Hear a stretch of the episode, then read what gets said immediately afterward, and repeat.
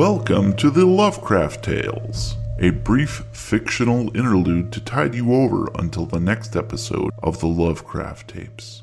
Enjoy.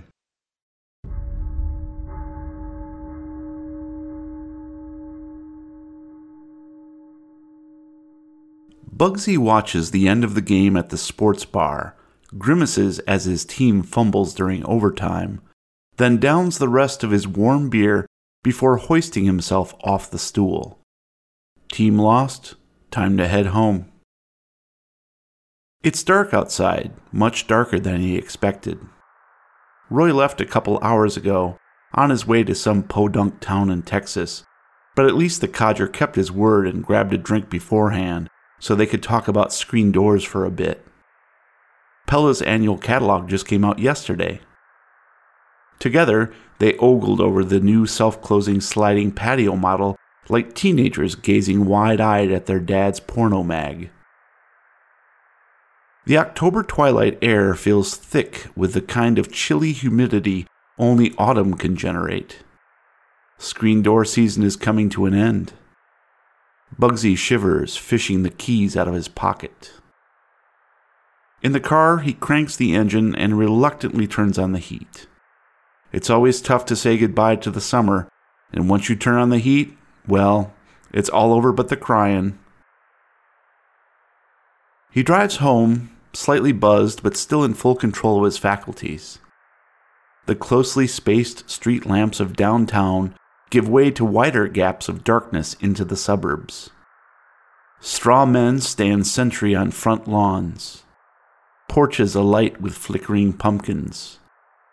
White sheet ghosts float gracefully beneath dead leaf trees, suspended by invisible fish wire twisting in the soft breeze. And then he is driving past Blaine Manor. The expanse expansive estate is a mystery to him although he is well aware of what has occurred therein these past few years. Roy's tales of the encounter with a weird creature from another dimension never failed to amuse him. That guy liked to kid around, but he told that story with so much detail, Bugsy might be tempted to believe him. But that shit didn't exist. Just look at what happened to the Davies family. Book or no book, Ryan Davies was to blame for all of it. Plain old human frailty at work. Nothing supernatural about it. Sad, really. He peers through the driver's side window at the house, imagining Dan and Samantha are snuggled in, watching something romantic on Netflix. Good for them. After all the horror they endured up in New Hampshire and here, they deserved a rest. Smiling to himself, he prepares to continue on his way. That's when a bright blue flicker of pulsing light coming from the upstairs window catches his eye. It has the intensity of a series of lightning strikes, leaving an afterimage on his retina. He pulls over, blinking rapidly and squinting up at the structure, waiting for thunder or more lightning.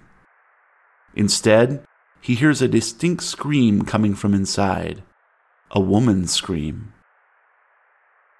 Without hesitation, he leaps from the car and runs up the driveway to the house. It isn't until he reaches the porch he realizes his service revolver is locked in the glove box. For just a moment, he hesitates, wondering if he should retrieve it. A loud thump from indoors makes the decision for him. He tries the front door, finds it unlocked, and slips inside. The foyer is dark, he wants to call out for Dan and Samantha, but a strange feeling of uneasiness stops the words in his throat.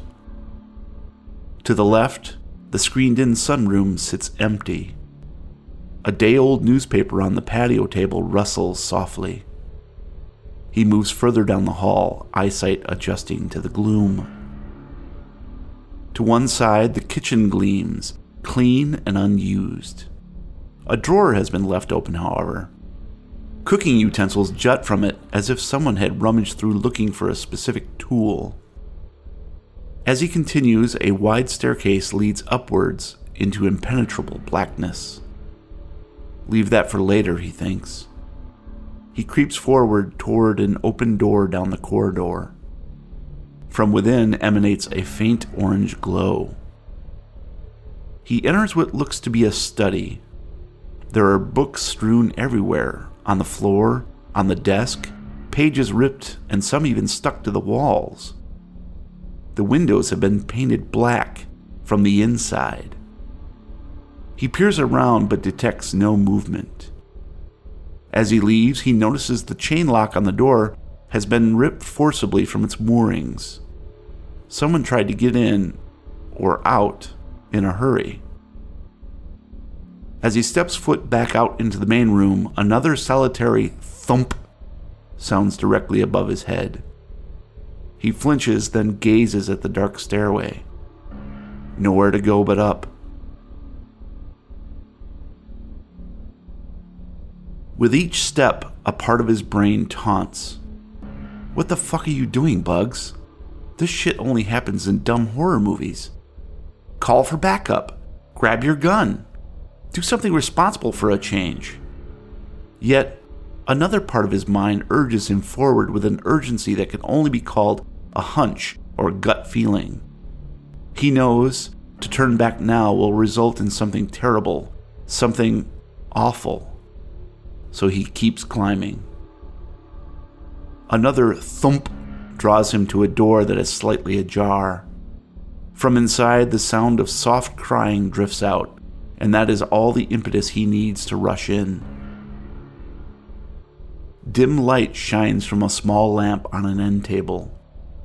Samantha Blaine is sitting on the floor, back propped against the four poster bed frame. Tears stream freely down her sweat streaked face. The glimmer of madness in her eyes subsides as she sees him, replaced with an obvious relief. Oh, thank God it's you, Bugsy, she croaks. Help me? She holds out her left hand toward him. In it is a meat cleaver from the kitchen. I tried to do it myself, but it keeps moving. She glances meaningfully at her right arm. Bugsy follows with his eyes. Where once was a pale skinned forearm tipped with well manicured nails, now writhes a puckered, scaly tentacle jutting from the elbow. It whips back and forth like an angry cobra. Several indentations in the carpet mark the place where she tried to hack at the appendage and missed. Bugsy, fighting waves of disorientation, looks from the horror back to her face. She pleads with her eyes. Slowly, as if in a dream, he takes the cleaver and raises it high above his head. Aim well, she whispers. The blade arcs through the air, punctuated with a meaty thunk and the sound of two people screaming in unison.